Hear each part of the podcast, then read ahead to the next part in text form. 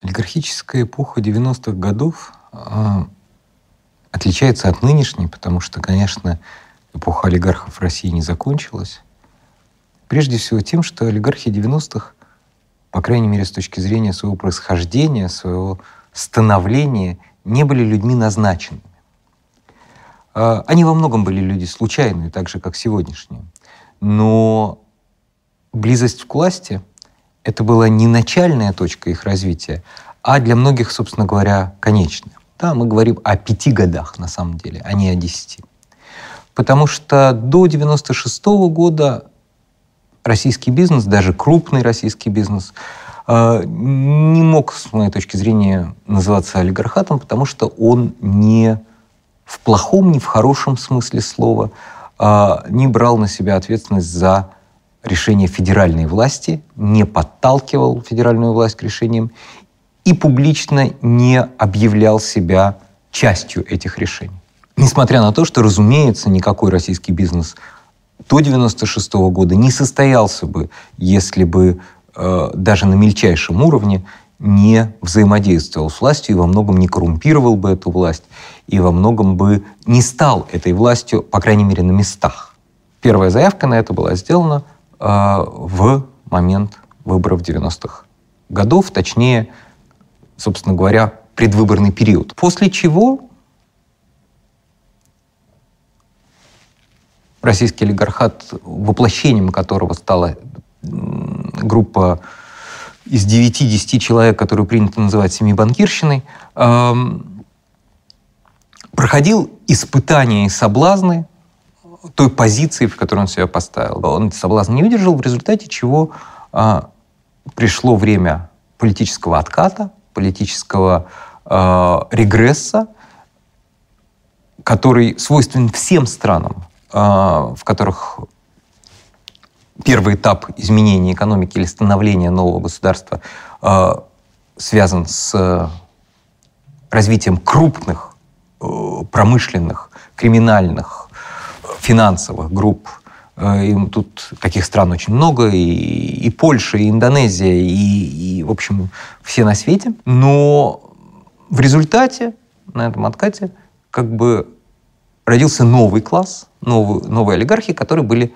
назначены на э, приватизацию второй волны собственности или на отнятую у первых собственность. Чаще всего все-таки они пришли из э, бюрократической силовой элиты, и они как бы не были уж совсем бедными людьми, прямо скажем. Вот. Первый миллион они, скорее всего, помнят, э, но они не помнят пятого. После э, первого миллиона там сразу наступал 50-й, и э, в этом смысле они отличимы. Кроме того, отличие олигархов первой волны состоит в том, что они не были в момент своего становления частью такой бюрократической элиты. Это были люди, оппортунисты. Это были люди, которые использовали возможность и искали возможности, использовали возможность. Люди, пришедшие им на смену, это люди, получившие возможность. Она спустилась на них в каком-то э, смысле с неба. Их компетенция значительно уступала компетенции первой волны, хотя и первая волна русского олигарха были люди чудовищно малообразованные, к реалиям, которым им пришлось создавать или с которыми им пришлось иметь дело, не приспособленные. Вопрос, могли ли они быть к ним приспособлены? Где были те учебники, которые как бы, они должны были прочитать? Этих учебников, разумеется, не было. А, но и всю гуманитарную часть э, российской и международной культуры они обычно пропустили, потому что в этот момент, собственно говоря, стояли в переходе. И, э, но их рост с точки зрения сознания, с точки зрения Э, глубины, ответственности, интереса, э, создания стиля, создания э, найма команд, построения этих команд, конечно, был очень быстрым и очень мощным. если бы развитие первого олигархического капитализма в России заняло бы э, 30 лет по индонезийской модели, возможно, имущественный распад общества, социальные напряжения в обществе и так далее были бы не столь губительны, не столь чудовищны, а как следствие откат сегодня был бы не такой сильный, не такой ужасный, не, а, не столько было бы в нем минусов. Но история, как мы понимаем, не терпит никаких наклонений, поэтому мы имеем то, что мы имеем. И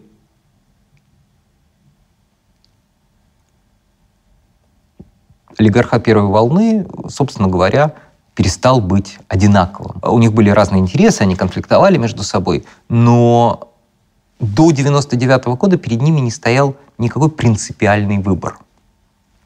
В 2000-м приблизительно он встал. Это выбор был примиряться с тем, что э, и правила игры изменились не эволюционным путем, а просто появились новые правила и новые персоны, которых надо пустить и которым надо реально уступить, а, или против этого надо бунтовать, или от этого надо отойти. Мы заработали достаточно, можно а, переехать жить в Ниццу. И в этот момент выяснилось, что содержательно, эмоционально эти люди очень различны. И э, модели поведения, которые они выбрали, были разные. Поэтому до сих пор у нас существуют э, в списке Forbes, скажем так, как э, в олигархической табели о рангах, люди э, первого звена, люди первого, первой волны, люди второй волны и люди некой третьей волны. Это люди, которые не стали олигархами в первый раз и не были на значит, и поэтому, собственно говоря, у них ничего не отобрали, когда пришли вторые. А они тихо-тихо выросли. И вот сегодня мы имеем такой, такой триумвират у власти. Люди, построившие и не потерявшие реальный бизнес, люди, не примирившиеся и не отдавшие завоевания 90-х, э, и люди, получившие в начале 2000-х э, все остальное. Э, собственно говоря, других больше нет. Все остальные погибли, эмигрировали или разорились. Что с точки зрения олигархата 90-х в каком-то смысле одно и то же. Э, потому что движение, развитие, повышение капитала, который они уже не в состоянии были осознать, и было для них жизнью. И, э, собственно говоря, эта жизнь закончилась для всех из них, даже тех, кто капитал сохранил и продолжает работать. Они вынуждены были все равно приблизительно к 2004 году а, после посадки Ходорковского переформулировать уже не только стратегию развития, но и свое отношение к жизни, что совпало в целом с поколенческой сменой, потому что важно понимать, что олигархи 90-х — это были молодые люди. Олигархи 2000-х — это э, люди обычно либо их ровесники, но ставшие богатыми тем самым принципиально в другом возрасте, а, либо люди на поколение старше. И, соответственно, их образ жизни иной. Поэтому, когда олигархи 90-х вынуждены были осознать, что они находятся в другой ситуации, это совпало у кого-то с кризисом среднего возраста, у кого-то с э, взрослением уже следующего поколения, они перестали ощущать себя молодыми людьми. И, собственно говоря, на этом история а, вот, лихих или славных, или каких угодно, а, первое поколение русского бизнеса закончилось.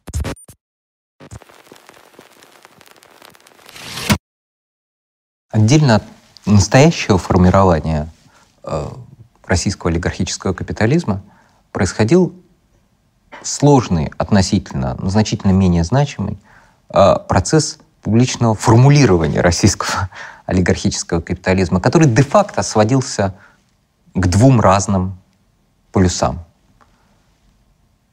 Даже не сводился, а свелся. Должен ли капитал назначать власть или должна ли власть назначать капитал? Как-то третьего не дано, при том, что самые эффективные экономики мира развиваются скорее по третьему пути когда никто из них никого не назначает, а они существуют в некотором органическом взаимодействии в связи с тем, что в 90-м году, а на самом деле раньше, в 88-м году, мы имели страну с полностью разваленными институтами, но э, не испорченными, не сгоревшими э, ценностями, э, активами, скажем так.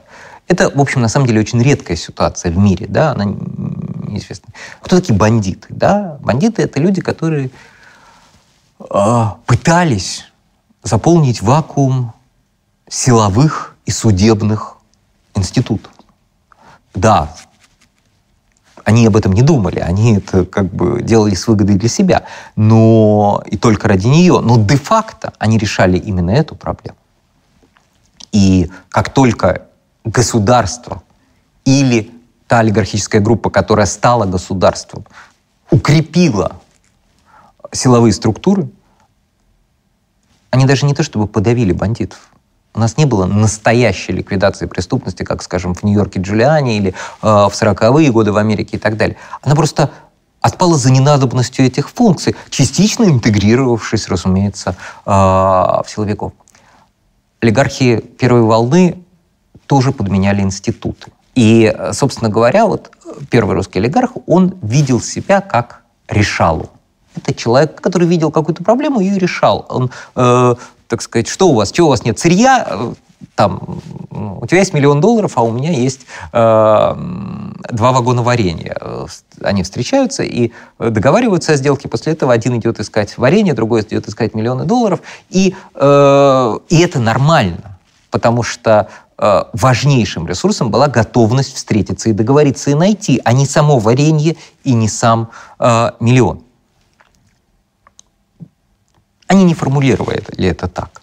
Но, безусловно, до 1994 года э, олигархи первой волны это были люди, которые занимались связыванием и подменой старых развалившихся институтов и заменой их на новые.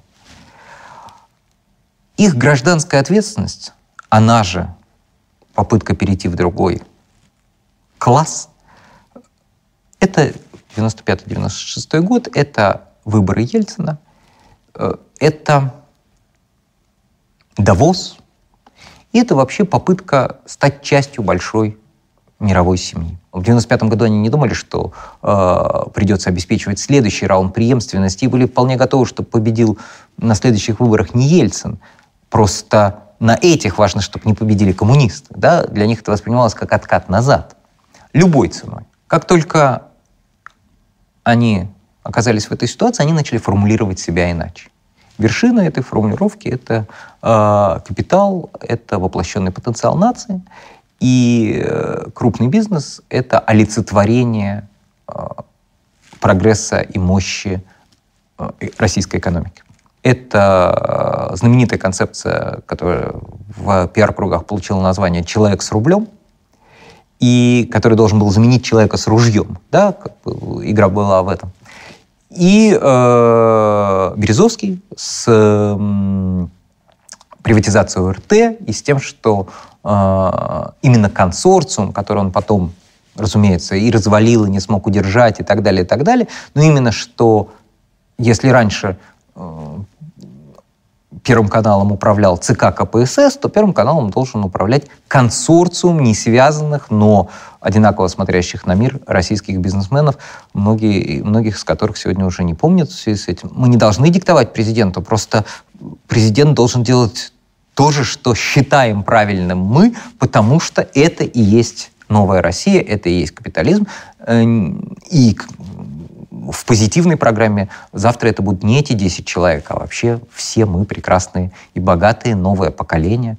Параллельно с этим осознанием шло, шел другой процесс, который в каком-то смысле тоже был процесс формулирования, только уже не словесного, а такого вещественного. Эм, олигархи первой волны говорили, что сначала идет приватизация людей, потом идет приватизация долгов, и только потом приватизация акций. То есть, что такое приватизация людей? Это когда ты договариваешься с менеджером того или иного автомобильного предприятия, что рынка нет, и не на рыночных условиях ты получишь другую цену. Или если ты еще более наглый и твое прошлое криминальное, то ты договариваешься просто, что тебе отгрузят это все и так далее. То есть ты де-факто получаешь что-то во владение, не имея на это никаких оснований, кроме того, что ты приватизировал э, и контролируешь менеджмент, владельцев же не было, все было государственное, менеджмент, который управляет каким-то активом. На втором этапе ты приватизируешь долги. В том смысле, что ты реально начинаешь обладать какой-то документарной базой, которая позволяет тебе получать эти машины, руду, нефть там и так далее без уже на каких-то основаниях. В этот момент ты уже не ловчила ни в собственных, ни в чужих глазах, ты как бы бизнесмен. Ты еще ничем не владеешь, но ты уже имеешь какое-то право добытое силой, добытое подкупом, э, добытое реальностью, тем, что никто не хотел, а мы а мы взяли на себя э, риски, купили эти долги или забрали эти долги. Твой статус меняется. Но после этого этот красный директор или наоборот не красный, или ты сам красный директор, в общем, говорит, ничего не могу сделать, э, уходит, стреляется, его разбивает инфаркт, или наоборот, э, люди, которых ты нанял для охраны своих долгов, э, застрелили его случайно или специально. В общем, с ним что-то происходит, и выясняется, что актив, который ты хотел, чтобы тебя э, по каким-то причинам кормил, вот он лежит и не кормит. И ты начинаешь конвертировать эти долги, эти задолженности, эти права тем или иным образом формулированы во владение. И ты формулируешь это уже как через мое, и в этот момент выясняется, что твоя логика полностью меняется, ты больше не хочешь, чтобы им было плохо, ты хочешь, чтобы им было хорошо, ты начинаешь э, заказывать красивые э, картины, ты начинаешь э, э, привозить новые станки, ты привозишь менеджеров Запада, ты их не любишь, ты с ними ссоришься, у тебя есть свое мнение. Четвертый этап — отделение себя как хозяина от управления — это уже произошло не с олигархами двухтысячных. Это им пришлось многому научиться для того, чтобы уметь отпустить собственность и э, доверить тому, кто ее у них не украдет. Это, в общем, де-факто процесс, который э, просто по времени выпал на 2000-е годы, ну и, в общем, неразличимо смешался с остальными процессами, которые в 2000-х годах начались по другим причинам.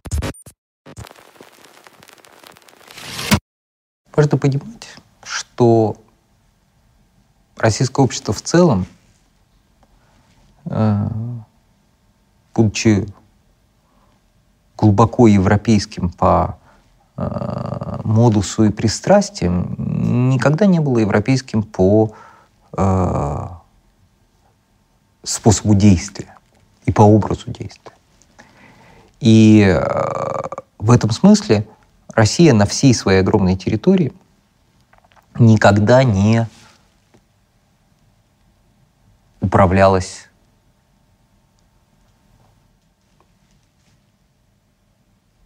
так, как управлялись европейские державы.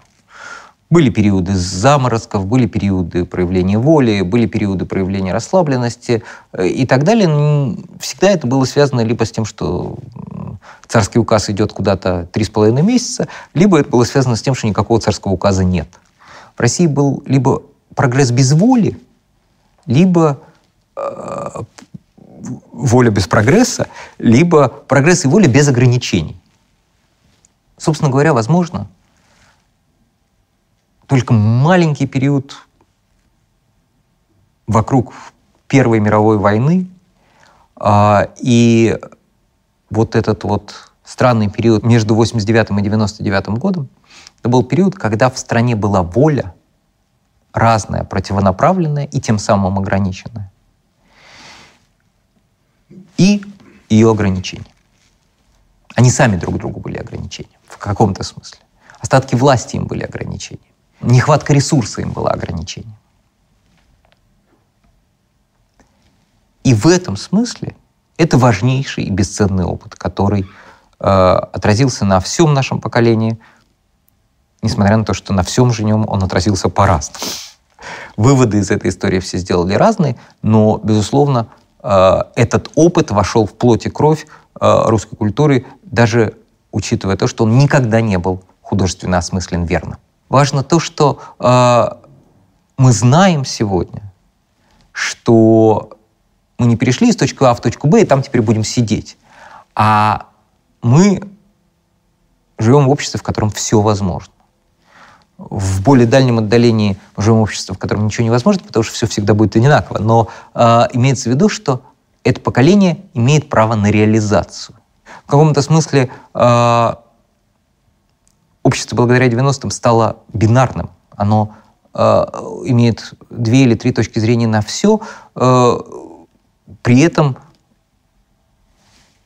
развиваясь. Э, не всегда там туда, куда я считаю нужным или куда, куда считают нужным героями 90-х, но э, оно изменяется и осознает свои изменения. И это, безусловно, связано с тем, что реформы 90-х шли через посредством противоречивых, разных и всех в целом ориентированных на медиа фигур. Любой публичный человек в России должен знать, как он относится к власти, должен знать, как он относится к собственности и должен знать, как он относится к 90-м годам. Без этого его невозможно идентифицировать, у него нет лица. А, что, собственно говоря, любой человек и делает. А, как бы, давая интервью, он позиционируется все должно быть в частных руках, но Путина люблю, или наоборот, там, э, как бы это простые знаки и символы, которые э, мы вешаем на себя, и это продолжают удивительным образом делать люди, не заставшие 90-е годы, и через какое-то время э, даже те из нас, кто эти 90-е годы забудет.